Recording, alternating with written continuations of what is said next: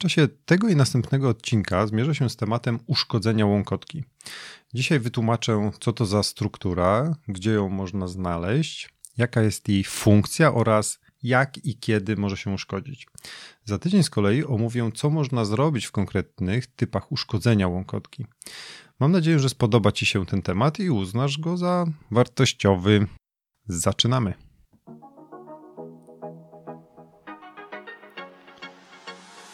Witam Cię bardzo serdecznie w 19 odcinku Ortopedia Moja Pasja. Ja nazywam się Michał Drzęga, jestem ortopedą, a w podcaście omawiam problemy ortopedyczne, pokazuję jak pracuję, czym kieruję się proponując konkretny sposób leczenia oraz jakie są jego alternatywy i możliwe powikłania. Jeśli interesujesz się ortopedią, szukasz rozwiązania swojego problemu po urazie, miałeś kontuzję lub jesteś z drugiej strony bakrykady i uczysz się ortopedii, koniecznie wysłuchaj tej audycji. Cześć, Cieszę się, że znalazłeś chwilę, aby posłuchać mojej audycji o łąkotce. Temat jest dość popularny i informacji o łąkotkach można znaleźć naprawdę dużo, więc postaram się kłaść nacisk na aspekty praktyczne i wręcz łopatologicznie wyjaśnić, o co z tymi łąkotkami chodzi. Jak wiesz, podcast jest również publikowany w formie wideo na moim kanale YouTube Dr Mick, doktor przez K całym wyrazem i o, I o ile zazwyczaj po prostu widać mnie, jak mówię, to w tym odcinku przygotowałem tam również parę animacji demonstrujących to, o czym mówię. Jeśli więc akurat masz możliwość patrzenia na ekran, to myślę, że warto. Jeśli nie, to spokojnie, możesz słuchać dalej, bo spróbuję trafić do Twojej wyobraźni najbarwniej, jak tylko to jest możliwe. Na początek łękotka czy łąkotka? Już na wstępie zauważę, że będę używał formy łąkotka przez on, a nie łękotka przez e. Podobno obie formy są poprawne, choć łąkotka uchodzi za nazwę bardziej potoczną. W każdym razie w literaturze medycznej używana jest forma łąkotka. Ciśnie mi się na usta, żeby od razu powiedzieć, po co nam ta łąkotka, do czego ona służy. Ale mam taki pomysł, że nie powiem ci tego teraz. A co? Nie może być za łatwo. Najpierw omówię jej budowę i biomechanikę, i wtedy pewnie sam wymyślisz, po co ona jest w kolanie. No to w takim razie, co to takiego ta łąkotka i gdzie ona się znajduje? I tu szybka odpowiedź, bo oczywiście łąkotka, w zasadzie łąkotki, znajdują się, jak już powiedziałem, w kolanie. Łąkotki, bo w każdym kolanie znajdują się dwie łąkotki, przyśrodkowa i boczna, z łaciny odpowiednio meniscus medialis i meniscus lateralis. Dwie główne kości w obrębie kolana to kość udowa i kość piszczelowa. Zginając kolano, dochodzi do ruchu pomiędzy tymi kośćmi. Łąkotki uczestniczą w tym ruchu, bo znajdują się pomiędzy nimi. Pomiędzy, ale uwaga, nie oddzielają całkowicie tych dwóch kości od siebie. Żeby wytłumaczyć kształt łąkotki, muszę pobudzić Twoją wyobraźnię. To jest ważne, bo zrozumienie tego, jak zbudowana jest łąkotka, pozwoli łatwiej zrozumieć jej funkcje, mechanizmy uszkodzenia, ale i sposoby leczenia i postępowania po tym leczeniu. Gotowy? No to wyobraź sobie kulę. Może być na przykład kula bilardowa leżąca na kompletnie płaskim stole. Ja w moim filmiku pomocniczym posłużyłem się jakąś kulką z dziecięcych zabawek, nie ma to znaczenia. Jest kula na stole, Ok, no więc przekładając ten obraz na kolano, kula to koniec kości udowej, tak zwany kłykieć. Przy czym znowu, kłykcie w kolanie mamy dwa, przyśrodkowy i boczny, dlatego też łąkotki są dwie. Stół to płaskie zakończenie kości piszczelowej. Odpowiednie kłykcie kości piszczelowej może nie są całkiem płaskie, ale dla ułatwienia tłumaczenia niech przez chwilę takie będą. Co tu jest ważne? Czy jesteś w stanie mi powiedzieć, jak mocno przylega kula do stołu? No właśnie, prawie w ogóle. Kontakt jest w zasadzie punktowy. Z tego wynika, że ciężar kuli i wszystkiego, co na niej by stało, będzie przenoszony na stół przez bardzo małą powierzchnię. Tu już trochę kłania się fizyka. Nacisk, czy też ciśnienie wytwarzane pomiędzy tymi elementami jest wprost proporcjonalne do ciężaru ciała naciskającego, a odwrotnie proporcjonalnie do powierzchni styku. Po co ja to mówię? Z bardzo ważnego powodu. Końce kości pokryte są chrząstką grubości 3-4 mm. Chrząstka jest delikatna i obciążana punktowo bardzo szybko ulega uszkodzeniu. Tak więc organizm musiał wytworzyć element zmniejszający ten nacisk. Skoro wzór mówi, że nacisk jest wprost proporcjonalny do ciężaru ciała, to moglibyśmy zmniejszyć ciężar. No ale to nie takie łatwe. Czasem przecież nawet o parę kilogramów trudno jest nam zmniejszyć ciężar ciała, prawda? Pozostaje więc zwiększyć pole kontaktu. Mogłaby więc na przykład kość piszczelowa być wklęsła. Wtedy okrągły koniec kości udowej byłby wpasowany w kość piszczelową. Takie rozwiązanie jest zastosowane w stawie biodrowym. W kolanie też trochę tak jest, bo jednak powierzchnia kości piszczelowej, tak jak powiedziałem, nie jest całkiem płaska. Ale przy takim rozwiązaniu jak w biodrze, kolano nie miałoby tak dużego zakresu zgięcia, jakim normalnie dysponuje. No więc trzeba było zastosować inny mechanizm. Coś, co pogłębiłoby wklęsłość kości piszczelowej, ale byłoby ruchome, aby nie ograniczać zakresu ruchomości. Teraz ćwiczenie praktyczne. Mamy już kulę i stół. Bierzemy trochę plasteliny i formujemy z niej wałeczek, ale taki nie za długi. Taki, aby dało się z niego zrobić oponkę z niedużą dziurką w środku. Teraz kładziemy oponkę na stole i na oponce stawiamy kulę i przyciskamy, aż kula dotknie do stołu. I co otrzymujemy? Teraz kula nie tylko punktowo dotyka stołu, ale dużą powierzchnią opiera się na oponce, a więc oponka przenosi obciążenie. Ta zgnieciona oponka to właśnie nasza łąkotka. Jak podniesiesz kulę, to zobaczysz, że plastelina uformowała się w formę takiego klina. I to właśnie, tak też właśnie wygląda łąkotka. Z badań nad łąkotkami dowiadujemy się, że bez obciążenia, czyli na przykład jak leżymy, kość piszczelowa nie dotyka kości udowej. Ciekawe, nie? Są one odsuwane od siebie właśnie sprężystymi łąkotkami. Przy obciążeniu średnią masą ciała dorosłego człowieka powierzchnia kontaktu pomiędzy, bezpośredniego pomiędzy kośćmi to jedynie 29 do 41%.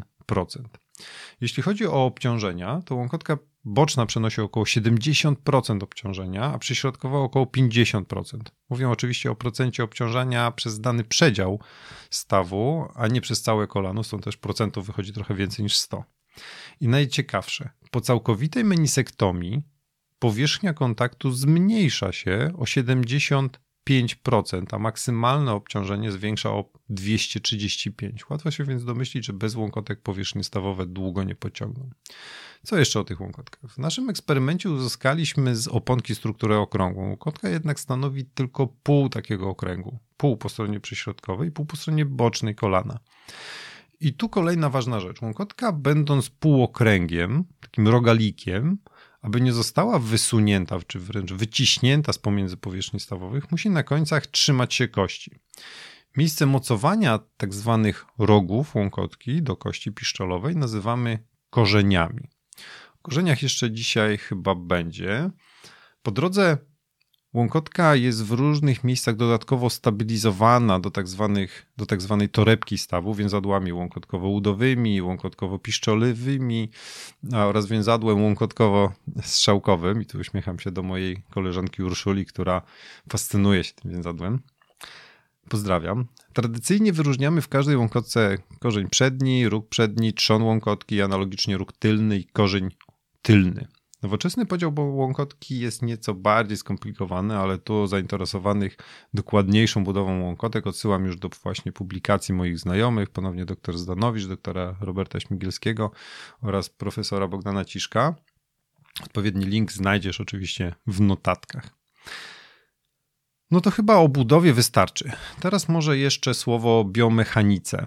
Mm, jedną z ważnych informacji, czy ważniejszych informacji jest ta, że łąkotki przemieszczają się w trakcie ruchu kolana. I tak w trakcie zginania łąkotki przesuwają się do tyłu po kości piszczelowej, cały czas dopasowując się do promienia krzywizny kłykcia kości udowej. Przy pełnym zgięciu stawu rogi tylne prawie wiszą poza kość piszczelową. Fakt, że w trakcie ruchu stawu łąkotki przemieszczają się, może być powodem ich uszkodzenia. Przy nagłym ruchu, dodatkowo połączonym z formą rotacji i przeniesieniem dodatkowego obciążenia, łąkotki mogą nie zdążyć się prawidłowo ustawić, zostaną przygniecione, przyszczypnięte czy wręcz oderwane. Powodów uszkodzenia łąkotek jest znacznie więcej i powiem o nich przy okazji omawiania poszczególnych typów uszkodzeń już za tydzień. Nadszedł chyba czas na odpowiedź na pytanie o funkcję łąkotki. Jestem pewien, że większość już wymyślisz, po tym, co powiedziałem. No to jedziemy. Przenoszenie obciążenia, jasne. Absorpcja drgani wstrząsów, no oczywiście. Jeszcze stabilizacja stawu oraz rozprowadzanie płynu stawowego, też logiczne, skoro cały czas się one przesuwają w kolanie. Uszkodzenia łąkotek mogą zdarzyć się w czasie uprawiania praktycznie każdego sportu i, i, i, nie tylko sportu. A postuluje się, że uszkodzenie łąkotki występuje zazwyczaj w wyniku nagłego prostowania lub zginania stawu kolanowego, będącego, e, znajdującego się w częściowym zgięciu i rotacji. Takie uszkodzenie powstanie bez innych patologii stawu. A mogą być również inne, bardziej dramatyczne formy uszkodzenia, połączone na przykład z uszkodzeniem aparatu więzadłowego, czyli najczęściej zerwaniem więzadła pobocznego piszczelowego, czy więzadła krzyżowego przedniego. A często zresztą te trzy struktury uszkadzają się razem i wtedy rozpoznajemy triadę, o której już wspominałem w odcinku o podejmowaniu decyzji w stosunku do zerwanego więzadła krzyżowego przedniego, a był to mój pierwszy odcinek, do którego cały czas możesz wrócić, a znajdziesz go pod adresem www.drmick.pl ukośnik 001, tak jak pierwszy odcinek podcastu. Odpowiedzmy na pytanie, kiedy dochodzi do uszkodzenia łąkotek. Jest tak, gdy przekroczone zostają fizjologiczne granice wytrzymałości łąkotek na działające nań siły. Przekroczone są fizjologiczne zakresy ruchów lub gdy uszkodzone zostaną struktury pozostające w bezpośrednim kontakcie z łąkotką. U osób starszych, których łąkotki mają osłabioną strukturę, do uszkodzenia może dojść nawet w czasie normalnej aktywności, na przykład w czasie wykonania przysiadu. Warto zauważyć, że łąkotka przyśrodkowa uszkadzana jest pięciokrotnie częściej niż boczna. Hmm. Czy rozpoznanie łąkotki czy łąkotek jest łatwe? I tak i nie. A po przebytym urazie przede wszystkim pojawia się ból po bocznej bądź po przyśrodkowej stronie kolana na wysokości szpary stawu. Nasila się w czasie wysiłku lub bezpośrednio po nim. Pacjenci często zauważają ograniczenia zakresu ruchomości kolana w postaci deficytu wyprostu lub zgięcia. W takim przypadku możemy mówić o zablokowaniu kolana. A w stawie może pojawić się nadmierna ilość płynu, co jest powodem potocznego spuchnięcia kolana. A dodatkowymi objawami mogą być przeróżne trzaski, przeskakiwania w kolanie, a nawet uczucie jego niestabilności.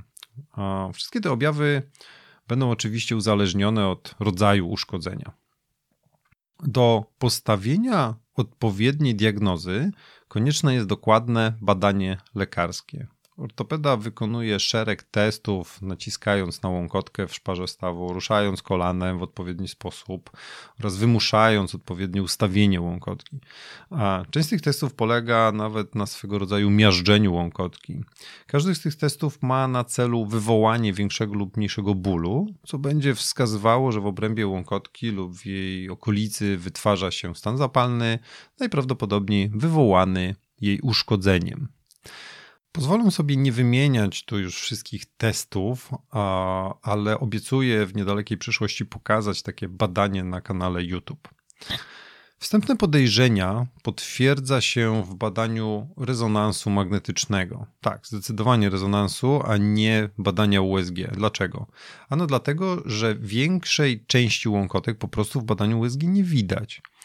Może byśmy coś ocenili, jeśli chodzi o rogi przedniej, trzon, ale już róg tylny, korzeń, szczególnie mm, okolica łąkotki bocznej, praktycznie jest poza zasięgiem. Jest jeszcze jeden aspekt. Co z tego, że USG powie nam, że jest uszkodzenie? Kwalifikacja do ewentualnej operacji na podstawie tego badania nie jest niestety bezpieczna ani dla pacjenta, ani dla ortopedy. Ja w każdym razie chcę wiedzieć dokładnie, co zastanę w stawie i chcę powiedzieć pacjentowi przed zabiegiem, przynajmniej z dużą prawdopodobieństwem, co z tą łąkotką zrobię. Tak więc w rezonansie oceniamy typ uszkodzenia łąkotki i dzięki niemu planujemy, jakie leczenie możemy zastosować. Łąkotki z racji ograniczonego ukrwienia mają bardzo słaby potencjał do gojenia. Rzadko spotykam się z sytuacją, kiedy możemy podjąć próbę leczenia zachowawczego. Zdarza się. W większości przypadków jednak konieczny jest zabieg artroskopowy i chirurgiczne opracowanie uszkodzenia. Z drugiej strony, czasy, kiedy przy nawet najmniejszym uszkodzeniu łąkotki usuwano w całości, minęły już, mam nadzieję, no bezpowrotnie. Obecnie wiadomo, że po menisektomii całkowitej występuje 7 razy większe prawdopodobieństwo rozwoju zmian zwyrodnieniowych.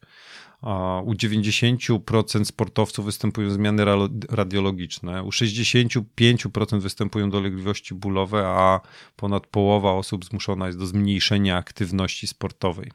Dlatego też priorytetem jest zachowanie maksymalnie dużej części łąkotki. Jeśli tylko jest to możliwe, należy ją zeszyć, a jeśli mm, konieczna jest częściowa resekcja łąkotki, to oczywiście ograniczona tylko do części zniszczonej. Funkcja łąkotek w kolanie jest tak ważna, że u osób po całkowitej menisektomii wykonuje się wręcz przeszczepy łąkotki od dawcy. No to chyba omówiłem wszystko, co dzisiaj planowałem. To trochę inny opis łąkotek niż ten, który można znaleźć w książkach. Mam nadzieję, że Ci się podobał, ale niezależnie od tego, chętnie poznałbym Twoją opinię. Jeśli więc znajdziesz chwilkę, to napisz proszę słowo komentarza, czy to w iTunes, czy na YouTubie, czy bezpośrednio na mojej stronie. Żegnając się dzisiaj, zapraszam Cię od razu na za tydzień na drugą część podcastu o łąkotkach, w którym omówię rodzaje uszkodzeń łąkotek, a przede wszystkim co w konkretnej sytuacji można z taką łąkotką zrobić. Planuję też wypuścić kilka krótkich filmików instruktażowych na temat szycia łąkotek, tak więc zapraszam do śledzenia mojego kanału na YouTubie. Tymczasem dziękuję Ci za wspólnie spędzony czas i życzę wielu udanych, zdrowych i bezpiecznych aktywności sportowych. Do usłyszenia.